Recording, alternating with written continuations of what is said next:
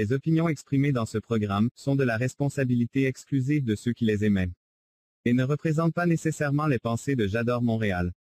Las opiniones expresadas en este programa son responsabilidad exclusiva de quienes las expresan y no representan necesariamente los pensamientos de Yador Montreal. The opinions expressed in this program are the exclusive responsibility of those who emit them and do not necessarily represent the thoughts of Jador Montreal. Hola amigos, ¿cómo están? Yo soy Carla de Flon y esto es Carla de Flon, es Talento Activo Vallador Montreal y les doy la bienvenida a este programa súper especial ya que tenemos una invitada, bueno, de lujo, porque además de ser talentosa, carismática, es alguien que ha ido tras sus sueños y los ha alcanzado y hoy nos va a platicar exactamente de toda su trayectoria. Así que hoy tenemos a Estivalis Ruiz a quien le doy la bienvenida y bueno, pues comenzamos. Tu talento es el cambio. Yo soy Carla de Flor y tenemos una cita todos los viernes a las 8 de la noche, horario de México, y 9 de la noche, horario de Montreal. Talento Activo es un espacio para expresarte y a través de tus talentos ayudar a quien más lo necesita, crear conciencia y hacer un mundo de bien. Te invito a que compartamos momentos increíbles con invitados, entrevistas, trivias, música, arte, labor social y muchas sorpresas más. No lo olvides, yo soy Carla de Flon y soy Talento Activo.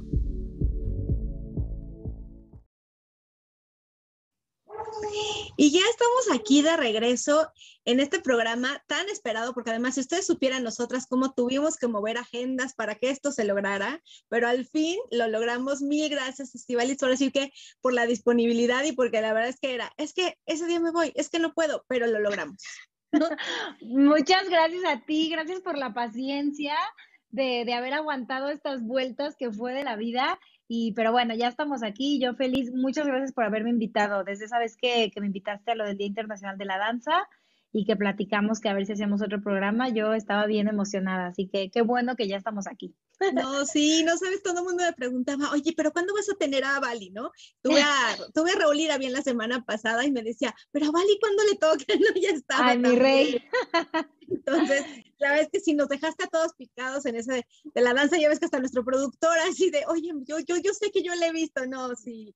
Muchas, muchas gracias. Oye, a ver, Estivalix, nuestro nuestro eslogan es, tu talento es el cambio. ¿Cuál sería ese talento que tiene Estivalix para hacer un cambio en el mundo? Ay, qué pregunta tan profunda. Ya, ya empezando, ¿verdad? Empezando, empezando, no, estamos, no hemos entrado en calor. ¿Cuál es el talento en mí que, se, que es ese cambio? Eh, a ver, yo creo que para hacer un cambio, eh, tu talento tiene que ir más allá de lo, de lo artístico, de lo tangible, ¿no? O sea, para mí lo tangible es que puedo cantar, que puedo actuar, eh, que puedo bailar, que puedo usar mi cuerpo, pero yo creo que un, un talento real que incite al cambio para mí sería la generosidad.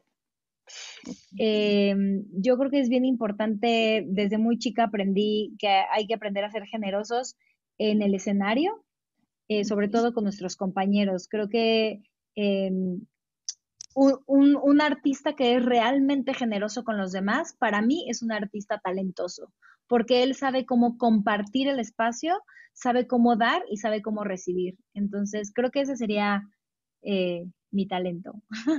Ay, qué hermoso. No, además yo creo que eh, lo acabas de decir, ¿no? Y sobre todo cuando trabajamos en esta parte que es tanto sentimiento y todo, o sea, a fin de cuentas, todo es un equipo, ¿no? Entonces, si no eres generoso con el de al lado, o sea, yo siempre se los he dicho, a mí me ha tocado, o sea, me tocó y desde chica, ¿no? O sea, cuando estaba en teatro infantil, o sea, sí ver que de repente, o sea, eran hasta groseros y prepotentes, incluso contra mollistas. Y yo decía, a ver, a ver si no te abren el telón, ¿no?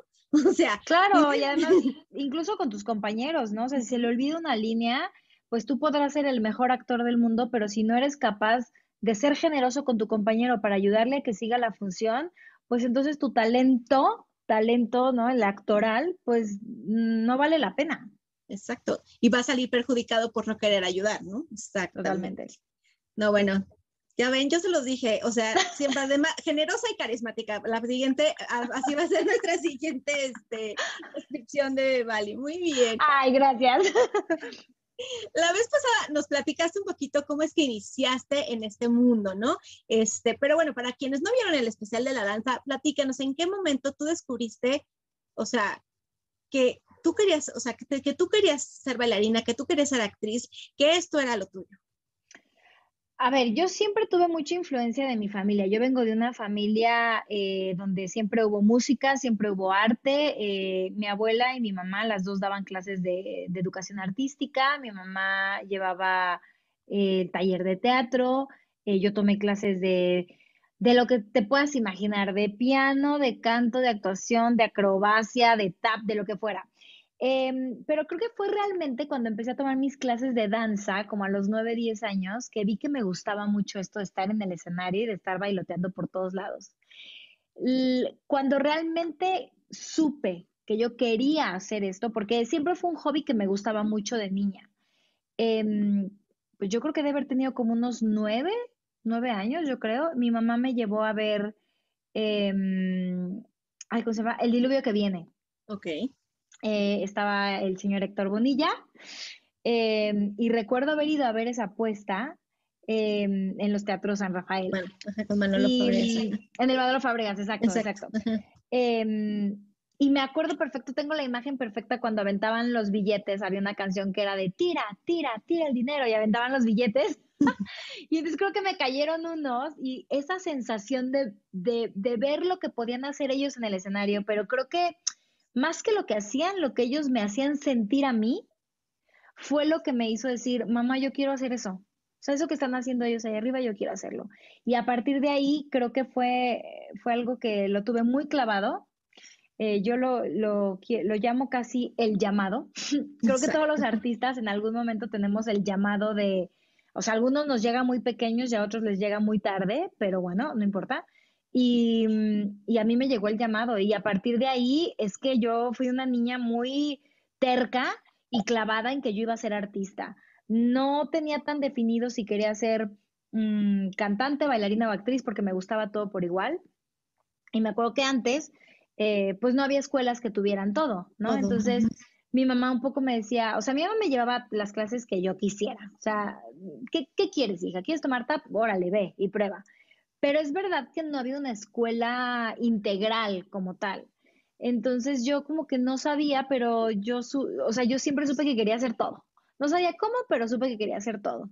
Y claro, cuando encuentro el teatro musical, dije, ah, aquí está todo. Eso es lo que quiero, porque aquí está todo, exacto.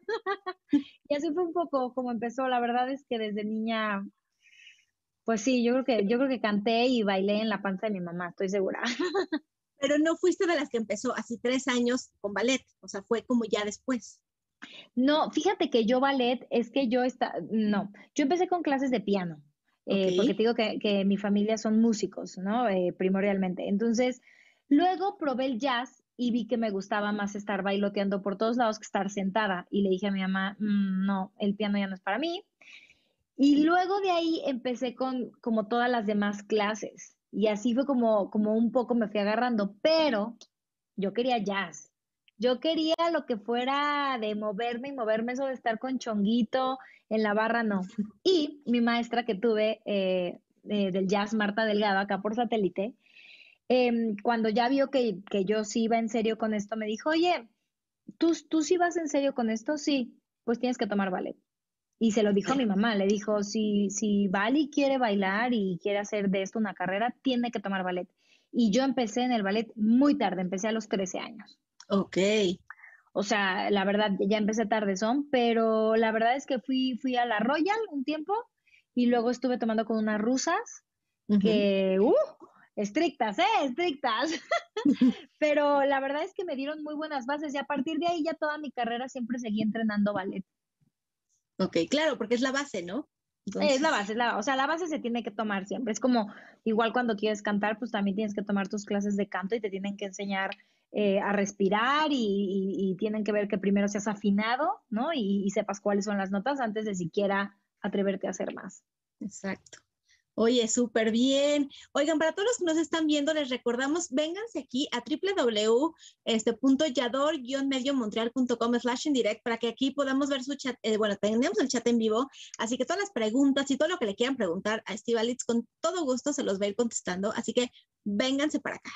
Oye, y bueno, creo que todo el mundo, esta es No, antes dime la pregunta que todo el mundo tiene y ya me está llegando. Yo quiero que me, tú me digas. Yo dije, vamos a dejarla para que se vayan conectando.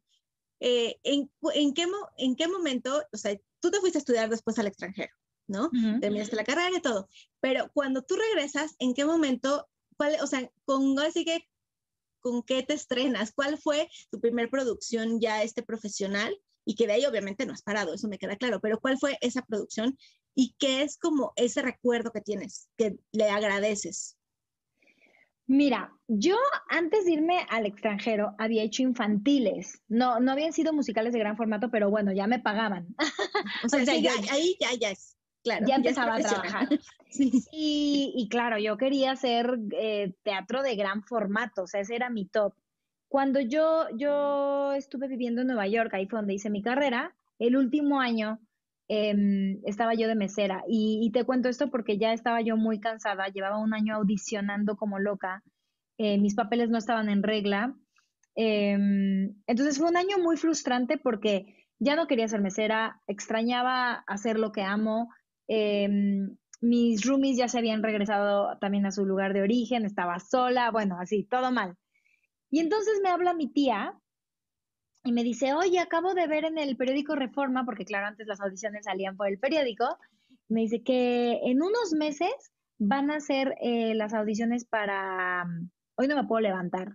Y yo, ¿qué es eso?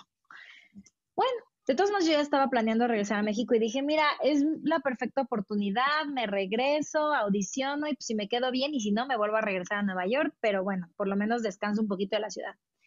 Me regresé a México en noviembre del 2005 y en diciembre fueron las audiciones. Yo había visto ahí que decía música de Mecano. Dije, ah, pues debe estar padre.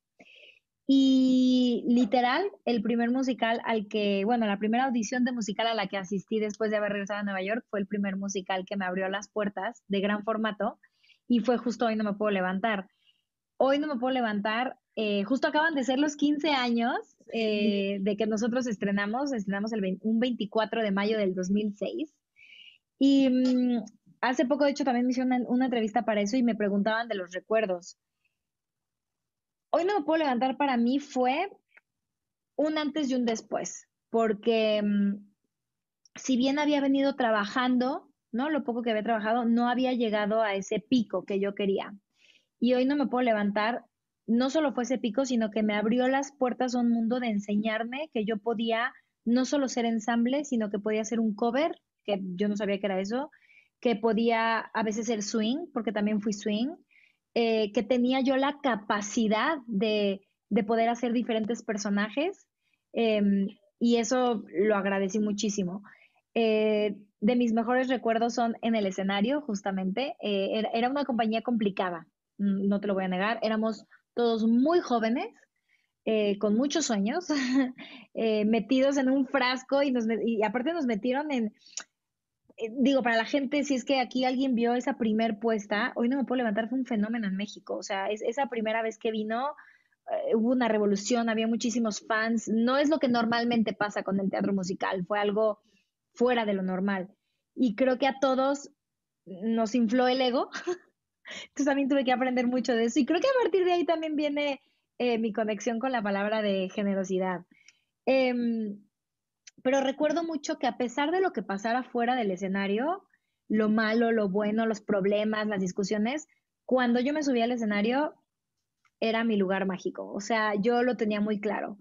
Em, lo podía pasar muy mal atrás, pero todo eso valía la pena porque en el momento en el que yo me subía al escenario, era inmensamente feliz. Entonces, y eso se lo agradezco mucho, hoy no me puedo levantar.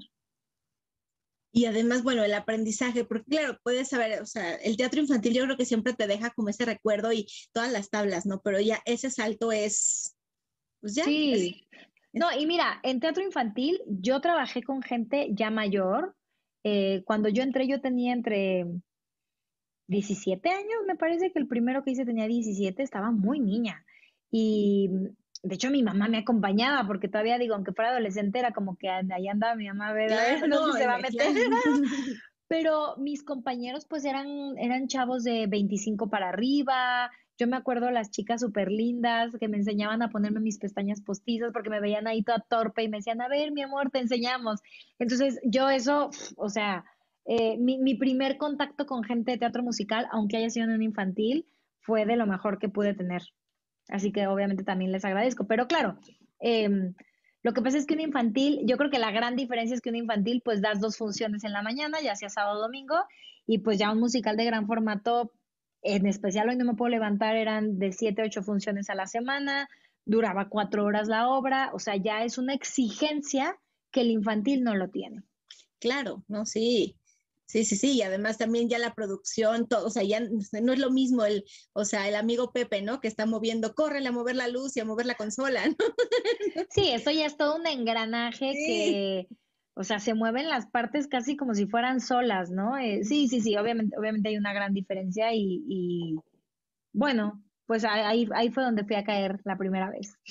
Muy bien. No, yo creo que también parte de, o sea, de, de, esta evolución es ese apoyo que siempre tuviste de parte, de, o sea, de tu familia, porque muchas veces cuando pues tienes como además, ¿no? Tratar de convencer, sí, mamá, sí voy a vivir de esto, o sea, si es lo que quiero, ¿no? Porque no sabes en este programa cómo hemos tenido así de, bueno, y te voy a decir, o sea, yo lo he dicho, lo digo todos los programas y no es reclamo si mi mamá me está viendo, ¿no? Pero yo siendo hija, o sea, de actor y de, o sea, y de bailarina, a mí me dijeron, el día que cuelgues tu título haces lo que quieras, ¿no?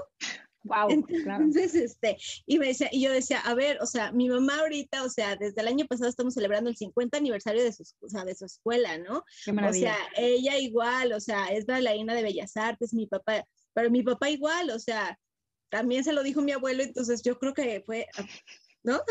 Entonces, bueno. Es que, ¿sabes qué? Yo creo que sí se puede, o sea, no, no creo, sí se puede. Pero creo que sí los que nos dedicamos a esto tenemos que tener resiliencia. O sea, es verdad que es una carrera de mm, muchos nos y que si no tienes un corazón y una mente sobre todo fuerte, pues es muy fácil decir, ya no lo hice, ya no lo logré, no vale la pena, ¿no? Y de ahí, bueno, se viene así la bola de nieve. Eh, obviamente hay momentos difíciles y yo creo que todos hemos pasado por ese momento de preguntarnos si queremos seguir en esto o que le hemos pasado mal de dinero. Por supuesto que sucede, pero pues como en todo, ¿no? O sea, es que eso me causa gracia, porque yo también siento que en todas las carreras un médico también de pronto lo pueden despedir y pueden no tener trabajo. O sea, yo, yo siempre creo que mientras hagas lo que te gusta, lo vas a hacer con pasión, le vas a echar ganas y, y vas a intentar salir adelante y seguro vas a salir adelante. Entonces, los obstáculos van a estar siempre. Sí, no, y yo, yo lo agradezco y he logrado como hacer o sea, este match de las dos cosas, ¿no? Porque igual, o sea, yo siempre, o sea, siempre hice teatro, siempre, bailé, entonces logré hacer como este match y creo que lo agradezco porque a fin de cuentas, pues ya he podido hacer como más cosas con la parte, es decir, como la parte empresarial, ¿no? O sea, también, o sea, acepto que hubo un momento en el que me enamoré de la parte empresarial, pero dije, ok, la parte corporativa sí me gusta, pero siempre metiendo esta creatividad que me dejaba toda la parte del arte, ¿no? Y que muchas veces, ay, pues es que no se nos había ocurrido porque a lo mejor traes como esa parte, o sea, pues sí, sí es tu parte creativa, pero no, yo creo que el apoyo que, que mucho, o sea, que tú tuviste de tu familia, pues claro que también te ayudó a, pues, a lograr esos sueños, porque además justo ibas, ibas, o sea, ibas cobijada. Y sí, eso fue, fue fundamental, o sea, tener el apoyo de mi familia definitivamente fue fundamental, porque sí hubo momentos y todavía he tenido momentos que he pasado muy complicados de esta carrera y al final pues mi familia siempre está ahí y, y eso es lo que te hace salir adelante y, y, son los que te hacen también poner los pies en la tierra de pronto. Exacto, sí. Oye, Vali, no sé tú sepas, pero tenemos en este programa una trivia y bueno, aquí también ya va para todos los que están empezando a preguntar. Vámonos a Trivia Night y obviamente, aunque te sepas la respuesta, todavía no nos la digas, ya que al final del programa daremos la respuesta y quien sea el primero en contestar en, acuérdense, www.yador-mediomontreal.com slash en direct, tendrá su reconocimiento de esta Trivia Night. Así que vamos para allá.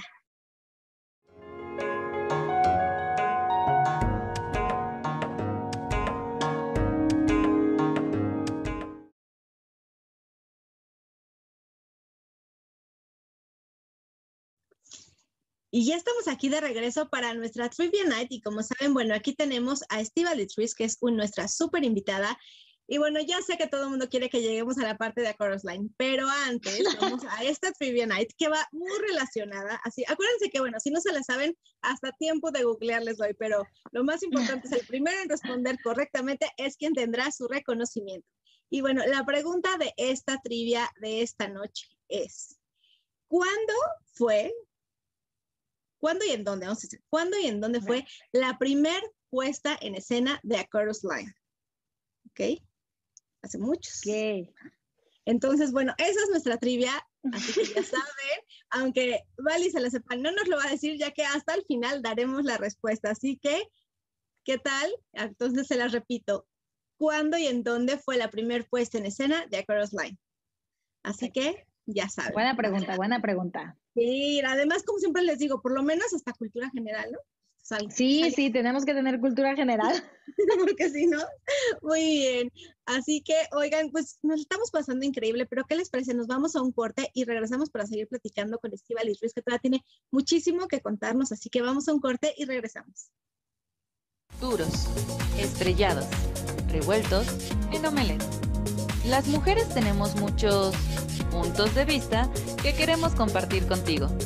Te esperamos todos los viernes a las 22 horas a ser parte de Un Club de Huevos en Yador, Montreal. Elizabeth Llanos, Marisuri, Lisbeth Marmolejo y Galilea Marcelino. Cuatro mujeres discutiendo temas de actualidad. Viernes 22 horas Montreal, Canadá, 21 horas Ciudad de México. Y ya estamos aquí de regreso y bueno, para los que apenas están conectando, Acuérdense, vénganse todos a www.yador-mediomontreal.com slash indirect para que podamos aquí interactuar en vivo y podamos ver sus, sus preguntas, la respuesta a la Trivia Night y todo lo que le quieran preguntar a Estivalix con todo gusto, aquí vamos a estar. Y bueno, yo tengo una pregunta, Vali. A ver, creo que como tú bien dices, o sea, pues tú desde hoy no me puedo levantar, ya no has parado. O sea, eso nos queda claro, ¿no? Pero o sea, yo creo que hay fenómenos y parte de esos fenómenos, bueno, uno se llama Wicked, ¿no? Sí. o sea, creo que Wicked, o sea, yo me acuerdo que a mí, este, en algún momento alguien me comentó, es que, o sea, a mí esto, o sea, de verdad, o sea, metió solicitud para trabajar en el teatro, o sea, bueno, ya no quedé, mm. no me importa. O sea, así sea yo el que tenga que dar los programas de mano, ¿no? O sea, quiero ser parte de la experiencia. Entonces, es una pregunta para todos los que estuvieron y fueron parte de Wicked. ¿Qué significó para ti ser parte de Wicked? Ay, pues, mira, fue, fue otro, mm, ¿cómo llamarlo? Fue otra medallita que me eché así al saquito, a la chamarrita de chaqueta que, a la chamarrita de chaqueta dije, ay, vengo toda españolizada, perdóname, a la chamarrita así de cuero, me fui echando así mis medallitas y Wicked fue una muy grande. Em, a ver, yo toda la vida he querido hacer eh, los musicales, obviamente, eh, que son los más vistos, eh, que son los de moda, o el, el, que gana el Tony, son los que queremos que vengan a México y son los que queremos hacer. ¿Por qué? Porque por algo ganan el Tony, ¿no? Por algo son grandes. Y bueno, Wicked es uno de los pocos musicales contemporáneos que ya lleva muchísimos años, creo que, ¿cuánto cumplieron ahora? ¿20 años, me parece? 20, 21, ¿verdad? Van para 21. 20 pues, años. Entonces, yo siempre creo que esos musicales que duran tanto tiempo deben de ser un fenómeno. O sea, tiene que ser un fenómeno que te, o sea, porque ahora hay musicales que duran un año. Bueno, Wicked de entrada, yo la había visto cuando, justo cuando estudiaba en Nueva York, nos, nos dieron, nos dieron entradas eh, a precio de estudiante muy baratas y muy arriba. Eh, pero recuerdo haberla ido a ver y aunque estaba arriba, eh, sentir escalofríos. O sea, yo es que me acuerdo perfecto cuando cantó Defying Gravity y de, hecho me tocó a Idina Menzel. No, bueno. Y se me erizó el cuerpo. O sea, no tengo otra, no tengo otra palabra para describirlo. Y recuerdo haber visto eso y decir, ¿algún día podré yo hacer eso? O sea, sí me lo pregunté, no, no, no fui tan clara como de yo lo voy a hacer, sino dije, ¿algún día podrá llegar eso a México? Bueno, pues algunos años después llegó por supuesto que me presenté como todo mundo. Eh, yo venía de, eh, yo había estado un tiempo sin trabajar en Ocesa. Yo después de hacer Chorus Line México, descansé, no, no estuve en las dos siguientes producciones y luego me presenté para Wicked. Em, yo iba, iba con la mente que yo quería hacer el Faba, eh, pero voy a ser muy honesta, en ese entonces yo no cantaba tan, mi técnica no era tan fuerte como lo es ahora. Y bueno, está bien. Em, me probaron de Nesa y luego, bueno, como suele suceder, me, me dieron bailar. El maestro James Kelly, que en ese entonces era director residente, dijo, bueno, pero es que ella baila. Entonces no solo la vean de Nesa. Y tuve la gran fortuna de estar en el ensamble y la verdad es que son de esos ensambles que amas, o sea, bailar esa coreografía, porque además quiero decirles algo. Lo más maravilloso de Wicked, no sé si algunos sepan, es que el coreógrafo es Wayne Silento. Wayne Silento fue el original Mike de A Line. Entonces, no solo él tiene una trayectoria maravillosa, sino que él creó su propio vocabulario. Y yo tenía muchas ganas de, estar en una obra donde, mm, ¿cómo explicar? Es que hay musicales donde pues es jazz y es tap y es muy claro que es ballet. Pero hay musicales que tienen su propio vocabulario. Wicked es uno de ellos. Eh, Wayne Silento creó toda una forma de bailar y toda una forma de moverse para Wicked. Y eso lo hacía doblemente especial. Tengo que decir que las funciones en México eh, le fue muy bien. La gente lo aceptó increíble. Yo creo que pudo haber durado más. Eh, creo, mm, seguro no me equivoco, pero yo creo que si lo hubieran dejado seis meses más, seguro hubiera estado lleno. Em, y estar en la tierra de Oz todas las noches para mí fue mágico porque yo no había hecho realmente algo tan fantasioso. Yo todo lo que había hecho había sido mucho de, pues, eh, personas normales. y esto me transportaba a un lugar absoluto de fantasía. Fue un deleite, eh, fue difícil, fue, fue cansado. Em, porque los ensayos técnicos eh, eh, eran muy complicados, los vestuarios eran muy complicados, eran muy pesados, pero al final, híjole, entrar a esa fantasía yo creo que para todos era un deleite y fue maravilloso estar ahí. O sea, hicimos una muy buena compañía también. Y ser parte de la historia, ¿no? Que a fin de cuentas va a pasar los años de los años, ¿no? Yo lo veo, o sea, por ejemplo, ahorita cuántos no, pues no van a tener que cerrar temporada ¿no? en, Broadway porque pues no resistieron por el tema de, o sea, por ejemplo, yo jamás me hubiera imaginado que Frozen fuera a cerrar, ¿no? Y ves que pues, no, no regresa. Y este, y sin embargo hay unas como Wicked que está ahí y además que va a seguir, que va a seguir y seguirá, ¿no? Y, y, digo, y tiene funciones, pues obviamente, obviamente sold out porque pues, no van a entrar con el, con el 100% de aforo. Entonces, bueno, o sea, sigue y la producción y todo lo que detuvo, la verdad es que esas producciones que se mantienen a pesar de lo que vivimos, porque, o sea, año y medio con una producción ahí para dar. Pero es que sabes que tiene mucho que ver la partitura y tiene mucho que ver el texto, o sea, sí tiene que ver eso, sí la producción, sí, sí el elevador que levita a Elfaba, sí, pero mm, yo creo que la gente a veces lo que no se da cuenta es que lo que realmente sostiene estas obras es el texto que sea un muy buen texto y una muy buena partitura. Que la gente cuando llegue conecte con esa música. Y creo que es lo que tiene Wicked. Em, además, nosotros tuvimos la fortuna de conocer a Stephen Schwartz porque él estuvo de la mano con eh, nuestro traductor, Marco Villafán, que en paz descanse. Em, Marco Villafán hizo la traducción y obviamente le tenía que mandar todo a Stephen Schwartz y Stephen Schwartz era el que aprobaba de, ah, no van a decir wicked, van a decir malvada, dime por qué, explícame por qué. Y pues ya, ¿no? Eh, eh, todo eran permisos, permisos, y él dijo, bueno, voy a ir a un ensayo y quiero ver cómo lo están haciendo y, voy a ver si suena bien. Entonces también, mm, pues tener ese tipo de, experiencias, ¿no? De conocer a, los genios, los que hicieron las obras, también lo hizo doblemente especial. Claro, así que bueno, para todos, porque ya tenemos aquí en el chat que nos dice Laura, este, me encanta Wicked, es, es lo mejor. Y sí, yo creo que sí, o sea, hay un, o sea, sí hay un, hay como un amor especial por Wicked, ¿no? En la mayoría, sobre todo de los teatreros, que es impresionante. Y bueno, ahora sí. Es mágico, perdón. Es mágico, es, muy mágico. De los contemporáneos es de lo más mágico que hay ahora. Exactamente. Y yo creo que va a seguir por generaciones. O sea, no creo que. Y va a ser siempre como esa leyenda, ¿no? O sea, va a ser. Se va a convertir en una leyenda. Y ahora sí, nos vamos. Todavía no llegamos a España para los que ya están aquí. ¿Ya, ya, ya quieren saber? No. Ahora sí, ¿qué significó A Chorus Line para ti? Cuando fue aquí en México. Ay, fue, fue otro antes y otro después de mi carrera. Yo creo que yo lo que había venido formando y creando, ¿no? A esta, a esta Estivalis actriz, cantante, bailarina, que la creé, ¿no? Y no me puedo levantar y fue creciendo. De pronto llegué a Chorus Line y me rompieron y me hicieron volverme a crear.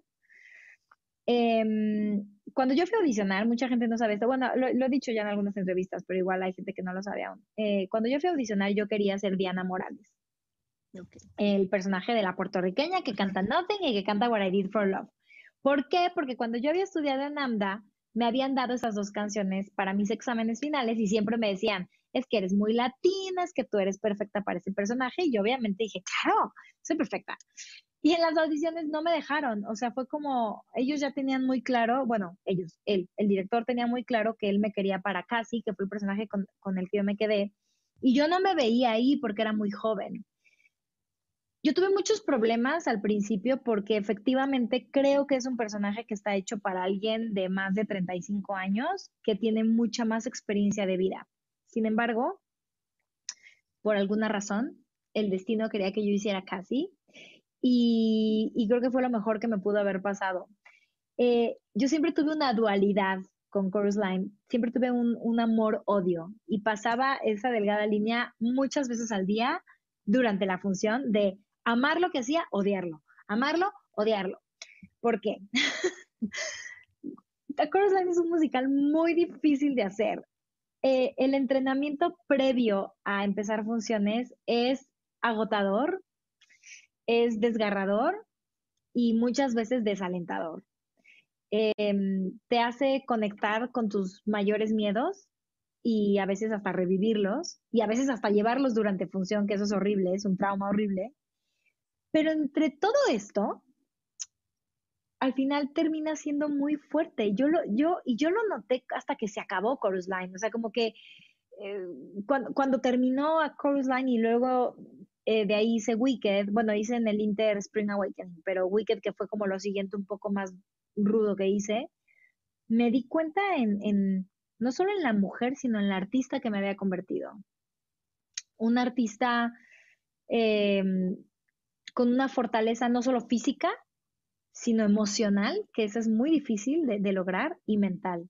Y yo eso se lo tengo que agradecer mucho a Chorus. Además, debo decir que Chorus hace algo en los actores que lo hacen. Eh, yo, creo, yo creo que es por lo mismo que mm, nos dedicamos a esto, ¿no? Y que toca fibras muy personales, que mm, se vuelve una compañía tan unida que al día de hoy nosotros, los de México, seguimos teniendo un chat y nos comunicamos, y nos hablamos y nos procuramos porque te deja marcado. Hacer ese musical es, es, es fuerte, es fuerte en todos los sentidos. Pero yo me, me siento completamente afortunada y, completamente afortunada de haberlo aprendido en ese momento de la mano del que me lo enseñó, que fue Michael Gorman. Ok, y sí, definitivamente es un Estivalit antes y un Estivalit después. Totalmente, totalmente. Gracias a él, yo, y, digo gracias a él porque digo gracias a mi director. Él, él tuvo mucho que ver en formarme, porque, a ver, al yo hacer casi, casi tiene un número de 12 minutos que baila sola y que lo hace al final de todo mundo cuando ya estás cansado. Entonces, lo que él hizo fue entrenarme tan fuerte los primeros 15 días que yo bailaba con él en la mañana todo el día y luego bailaba toda la tarde con mis compañeros. Y lo hacía para entrenarme. Y, yo creo que él es el que me formó, él es el que me, me dio esta fortaleza y él me enseñó también de generosidad pero sobre todo me enseñó de la dignidad que debemos tener como actores. Em, eso nunca lo voy a olvidar. Me acuerdo que él nos decía que cada vez que nos paráramos en la línea, teníamos que recordar el por qué hacíamos esto y teníamos que ser dignos con nuestro trabajo y con lo que nosotros dábamos como artistas. Y eso me lo enseñó y no se me quita y, y eso es algo nuevo que no sabía en las temporadas pasadas. Y a partir de ahí lo aprendí y a partir de ahí siempre, siempre procuro tenerlo en mente cuando entro a un nuevo proyecto, la dignidad eh, que yo tengo como artista y, el respeto que, merece el escenario y que merece la obra. Excelente. Bueno, creo que todos estamos así de wow. ¿no? siempre no debe escucharte, siempre es un deleite, Vali. Gracias, Bonita. Pero vamos a un corte y regresamos ahora sí con esta parte de Chorus Line, España, que seguramente todos quieren conocer. Así que vamos a un corte y regresamos. Va, gracias. ¿Eres extrovertido? ¿Eres popular?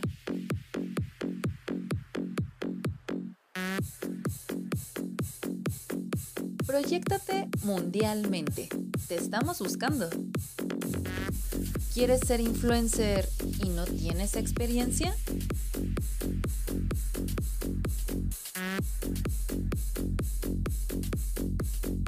Sé el rostro de Yador Montreal. Entrevistas, cápsulas, festivales y promos. Nosotros te formamos. Sé todo un crack de las redes.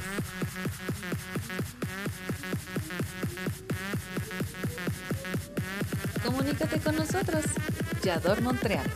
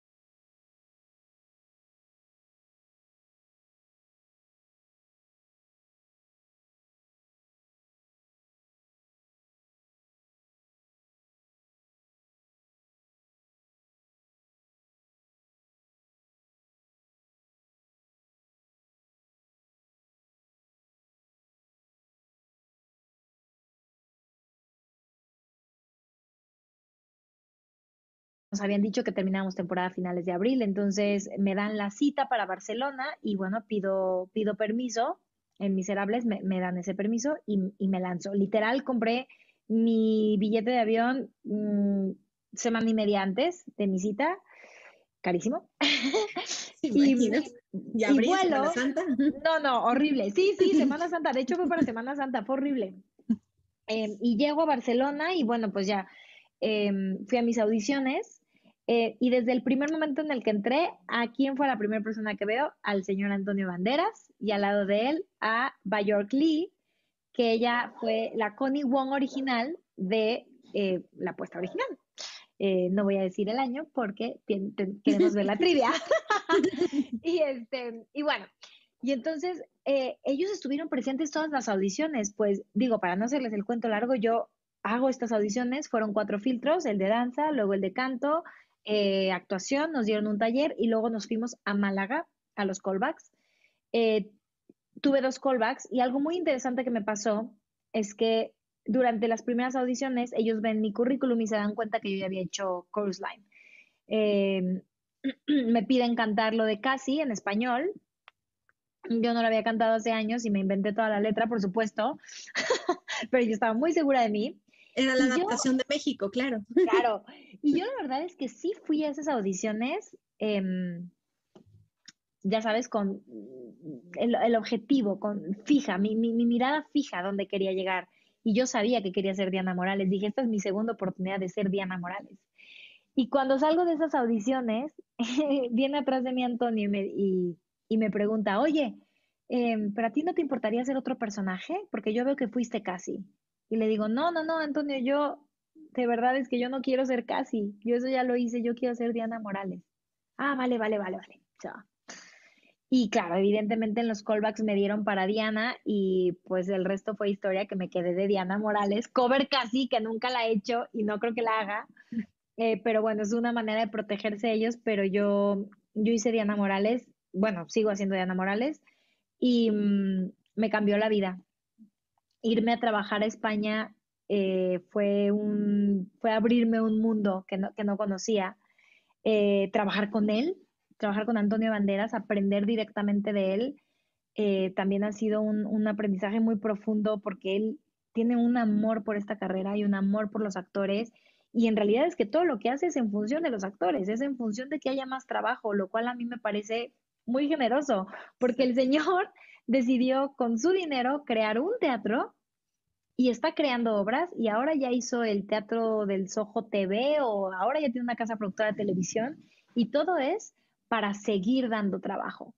Em, me recibió muy bien la gente de España, mis compañeros, em, he hecho muy buenas amistades, pero también el mismo público de España me recibió muy bien y para mí pues eso es, no sé, siento que es a lo mejor como cuando el hombre llegó a la luna y puso su banderita, para mí se siente un poco así, ¿no? Como llegar con mi bandera mexicana, porque yo soy orgullosamente mexicana, obviamente, y siempre se los digo a todos. Em, y poner así mi, mi, pequeña banderita chiquita, aunque fuera así en España, y decir, ah, ya pise España, pise el público español y, este, y, me están viendo y, les puedo compartir. Y lo más maravilloso de esto es que a pesar de que yo no tengo acento castellano, por supuesto, yo e, en la obra soy como soy, ¿no? Porque obviamente necesitaban una latina.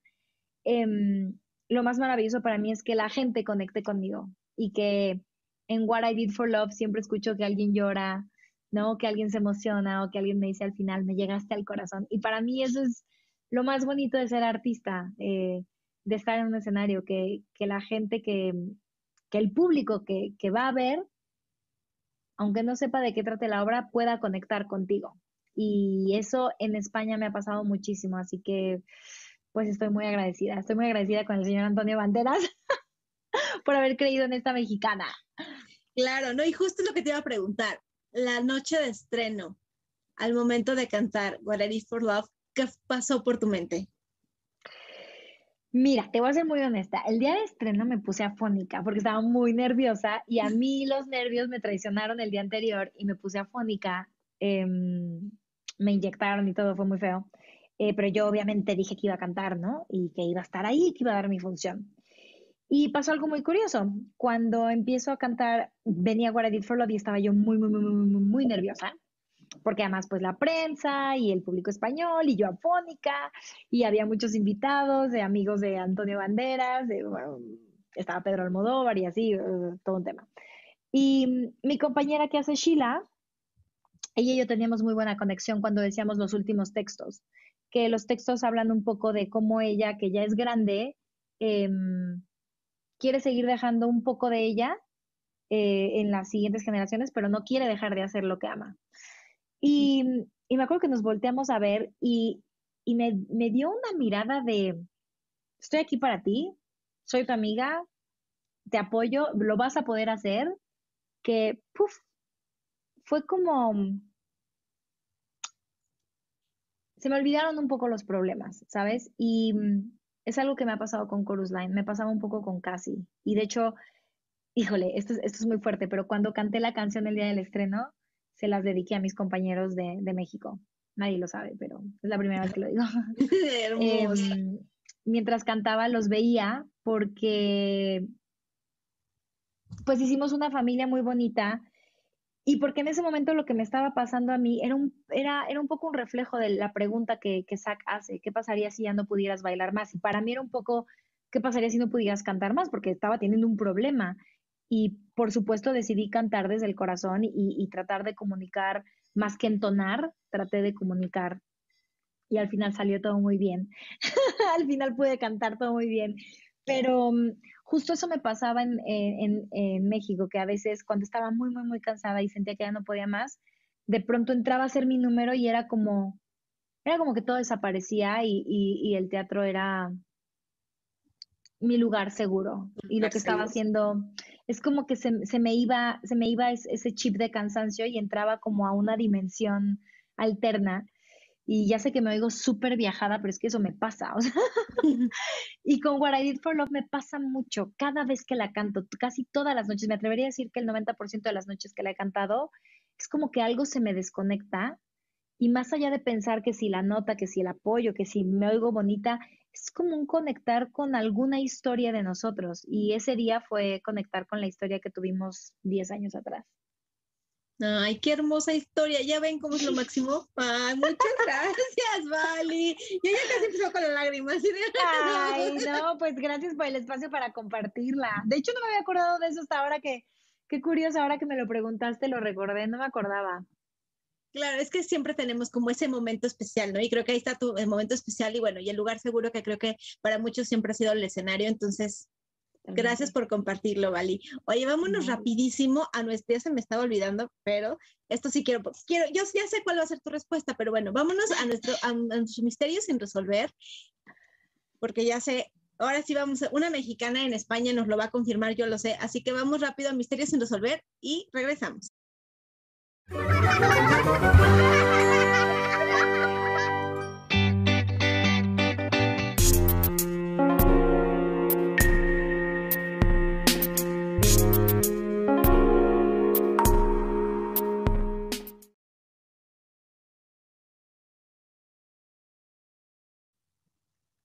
ahora sí, a ver, dime tú, yo sé que, digo, los que hemos, los que hemos vivido, estudiado en el extranjero, a mí, te voy a ser sincera, no me pasó, pero creo que el 99% de los mexicanos sí, y quiero que, ya hace rato vi una historia tuya y dije, ah, ya sé cuál va a ser la respuesta de Bali.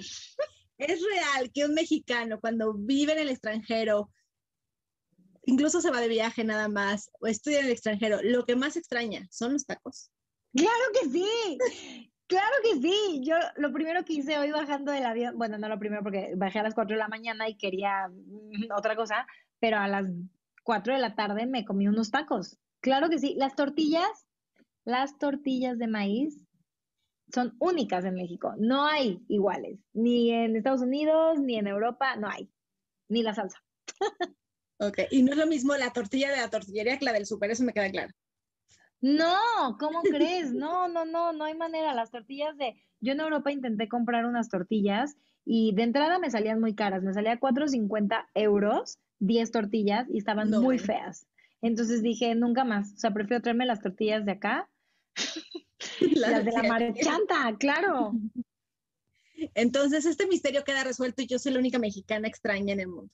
Yo creo que sí. Yo creo que sí eres extraña, porque mira, incluso aunque yo soy vegetariana, por los frijolitos de la olla, con las tortillitas, el aguacate. Hoy me eché unos tacos al pastor veganos. Eh, pero, o sea, el complemento, es que mira, lo que pasa es que es el complemento, es eso, es el poner el limón, la salsita, es todo eso. claro, claro, eso es lo sabroso. en saber, queremos que todos nos platiquen, acuérdense aquí, www.yador-mediomontreal.com slash indirect, platíquenos, cuando ustedes han ido de viaje y regresan, lo que más extrañan son los tacos. Queremos saber si es cierto, si no. Así que queremos entender. Por lo menos ya tenemos a nuestra invitada que hoy sí nos dijo que este ya es un misterio, más que resuelto, porque claro, un mexicano sin tacos está, está mal. está perdido. Hoy es 1% perdida.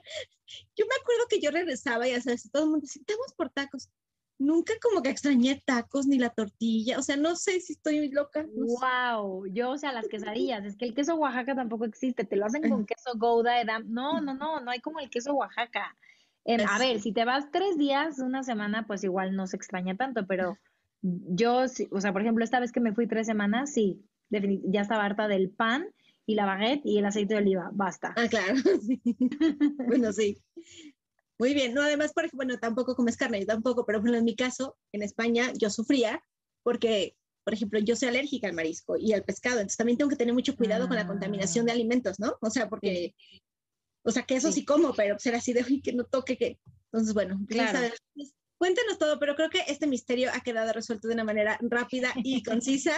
y es mexicano que se respeta, ¿no?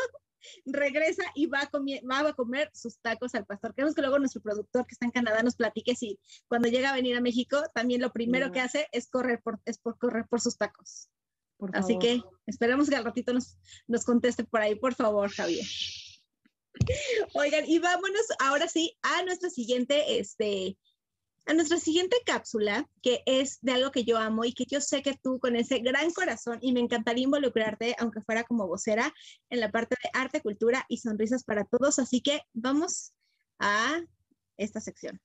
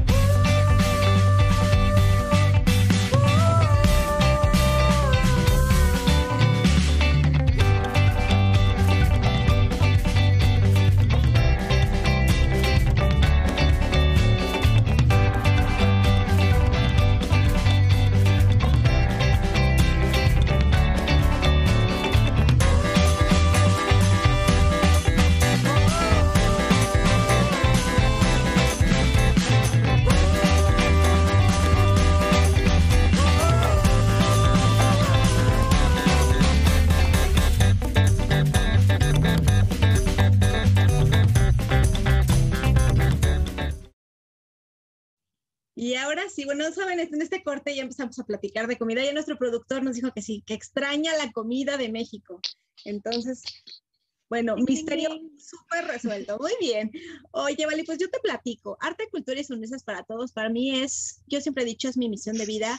Es algo que salió por la necesidad de, de, ayudar. Yo decía, bueno, tengo mis alumnos, es un programa social desde que tengo desde hace más de 10 años, en el cual, bueno, era llevar funciones de teatro eh, musicales, entretenimiento, actividades a comunidades vulnerables. Especialmente vamos con niños con cáncer, escasos recursos, eh, vamos así los abuelitos que a veces que dicen gracias porque tenían tiempo que nadie los iba a visitar, eh, orfanatos, también adopción responsable. Y bueno, esta pandemia nos hizo hacer las multicampañas de recolección de tapitas. Yo no sé si tú sepas que mil tapitas cubren el tratamiento de un niño con cáncer, o sea, bueno, ponemos una quimioterapia.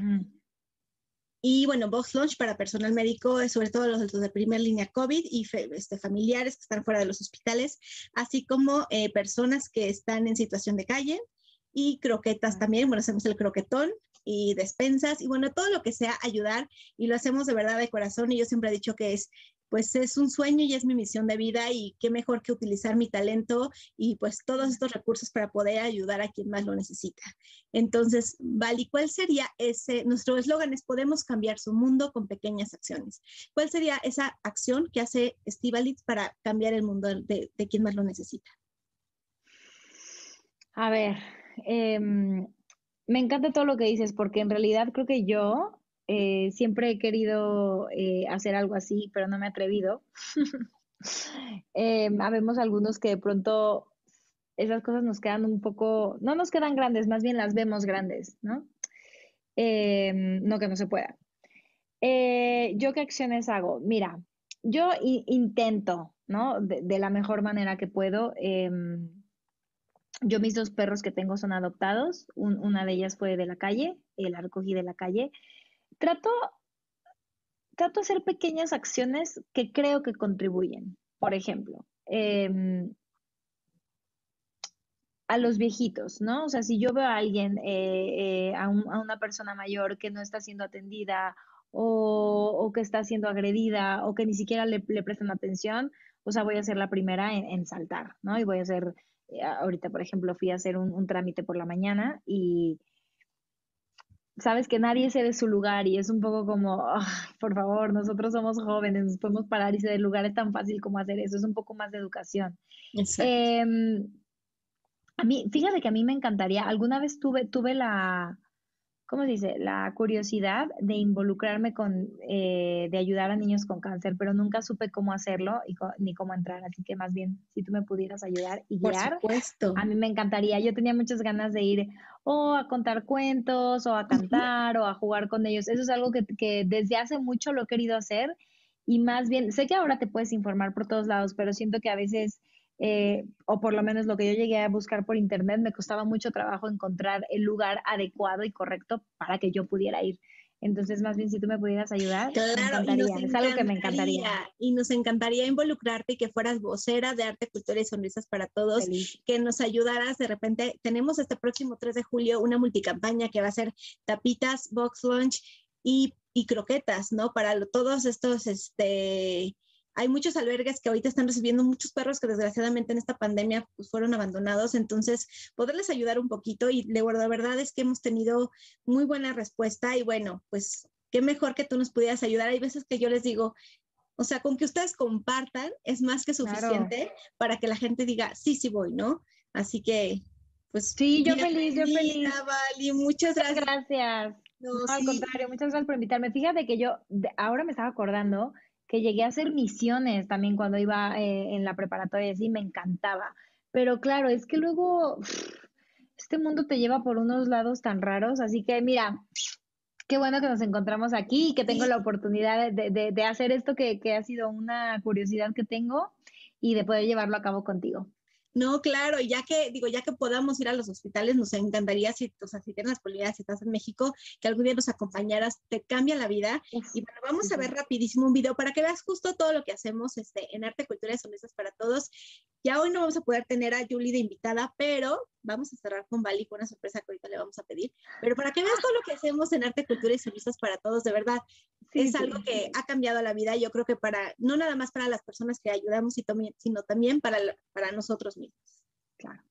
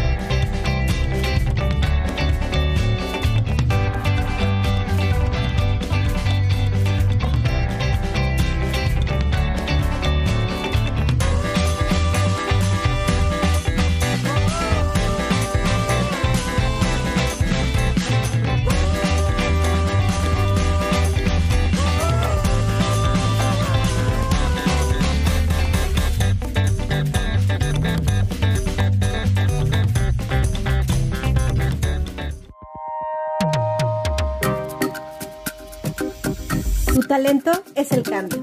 Yo soy Carla de Flon y soy Talento Activo. Y tenemos una cita este próximo sábado, 12 de junio, para celebrar el Día Mundial del Doblaje de Voz. Un programa especial con invitados extraordinarios que nos llevarán a ese momento y esos personajes que nos harán crear e imaginar. Así que no te lo puedes perder. 8 de la noche, horario de México, y 9 de la noche, horario de Montreal. Y no lo olvides, yo soy Carla de Flon y soy Talento Activo.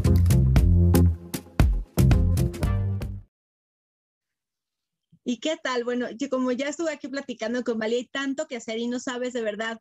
Nos ha tocado dar funciones en, banquetas, ¿no? O sea, y que nos agradecen porque dicen, o sea, hay, hay niños que llegan sin zapatos y los papás dicen, pues es que obviamente pues nunca voy a ir al teatro, pues no tengo ni para comprarle zapatos, ¿no? Entonces creo que eso que nosotros damos, yo siempre he dicho, bueno, por alguna razón, ¿no? Y es un sueño que tengo y es un sueño con el que sigo y aunque a veces me digan, oye, le dedicas mucho, o sea, ¿no te cansas? No, no me canso porque ver la sonrisa de esos niños, de esos abuelitos, bueno, yo creo que cambia la vida y para mí es la mejor paga que me pueden dar. Así que, pues bienvenida, Vali, vas a ver de verdad cómo la primera vez que tú nos puedas acompañar a un hospital o con estos, te cambia, o sea, es, de verdad te transforma. Yo feliz, estoy ya listísima para hacerlo. Ay, muchas gracias, Vali. Oye, pues se nos acaba el tiempo, pero oye, por supuesto que todo mundo queremos, digo, ya no tuvimos acción musical porque se nos fue el tiempo, que nos cantes un pedacito, un pedacito de What I Did for Love. Creo que sería lo mejor para poder terminar este programa y que de verdad conozcan quién es Estivalis Ruiz. Está bien, está bien, claro que sí. Venga.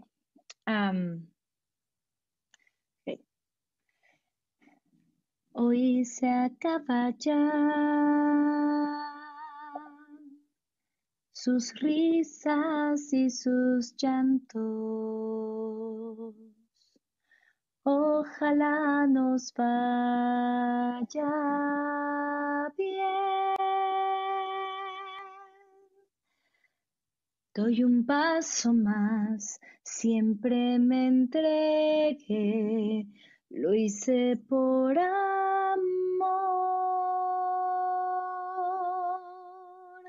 No hay que lamentar el don nos fue prestado. Cada paso a flor de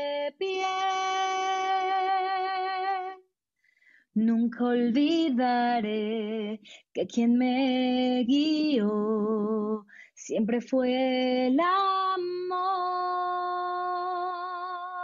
No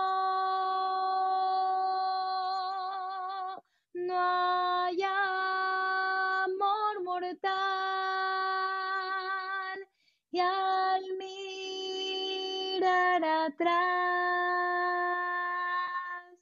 lo recordaremos. Dile adiós a hoy y apunta al nuevo día escuchando al corazón.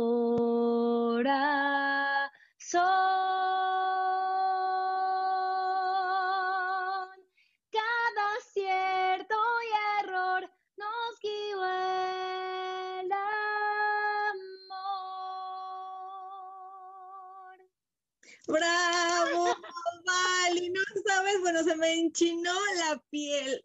No, no sabes. Mil, mil gracias. Creo que fue el cierre perfecto. Muchas gracias, Vali. Gracias por tu tiempo. Gracias por, la verdad es que cualquiera hubiera dicho, ay, tengo la llena, tengo la agenda llena y sin embargo siempre dispuesta. Muchísimas gracias, hermosa. Gracias, por compartir tu talento, gracias por abrir tu corazón. Y bueno, tenemos ya la, a la ganadora que es Laura, que bueno, ya le vamos a hacer momento, ¿verdad? Porque no sabe, siempre está, está presente y es, A Chorus Line se estrenó el bueno, aquí dice 19 de octubre de 1975. Yo sabía que había sido en abril, no sé, pero sí es 75. Es 75, yo, yo tampoco sé si es octubre, tendría que, tendría que buscar, pero, pero, pero sí es el 75. Entonces, muy bien, sí, yo tenía aquí que era el 15 de abril de 1975 en el Public Theater de Nueva York. Sí, es el Public Theater. Súper, pero bueno, entonces ya tenemos ganadora. Tuvimos un súper programa con súper invitada y bueno, a todos váyanse vacunando para que puedan ir a España a ver a Carlos Line y puedan ir a ver a Estivalis Ruiz y por favor, de verdad, Vali, mil gracias. Gracias por, pues, por abrir tu corazón, de verdad. Creo que no nada más eres un artista increíble, sino eres una mujer maravillosa. Así que muchísimas gracias. Qué linda, muchas, muchas gracias, de verdad, Carla, gracias por invitarme, gracias por abrir el espacio también, la verdad es que creo que luego necesitamos eso, conectar con más gente, creo que también como artistas debemos eso, ¿no? No, no, no podemos estar en una nube allá arriba y, ser intocables porque pues, de eso no va el arte. El arte va de, de, conectar, de lo que hacemos en el escenario y si estas son las plataformas por las que podemos conectar, pues que así sea para las nuevas generaciones también. Así que gracias. No, gracias a ti. Muchísimas gracias a Yador Montreal también por este espacio. Y bueno, recuerden, tenemos una cita todos los viernes a las 8 de la noche horario de México, 9 de la noche horario de Montreal. Y mañana tenemos programa especial para celebrar el Día Mundial del Doblaje de Voz, 8 de la noche también aquí en Yador Montreal. Así que yo soy Carla de Flon y soy Talento Activo. Tu talento es el cambio. Yo soy Carla de Flon y tenemos una cita todos los viernes a las 8 de la noche, horario de México, y 9 de la noche, horario de Montreal. No lo olvides. Yo soy Carla de Flon y soy Talento Activo.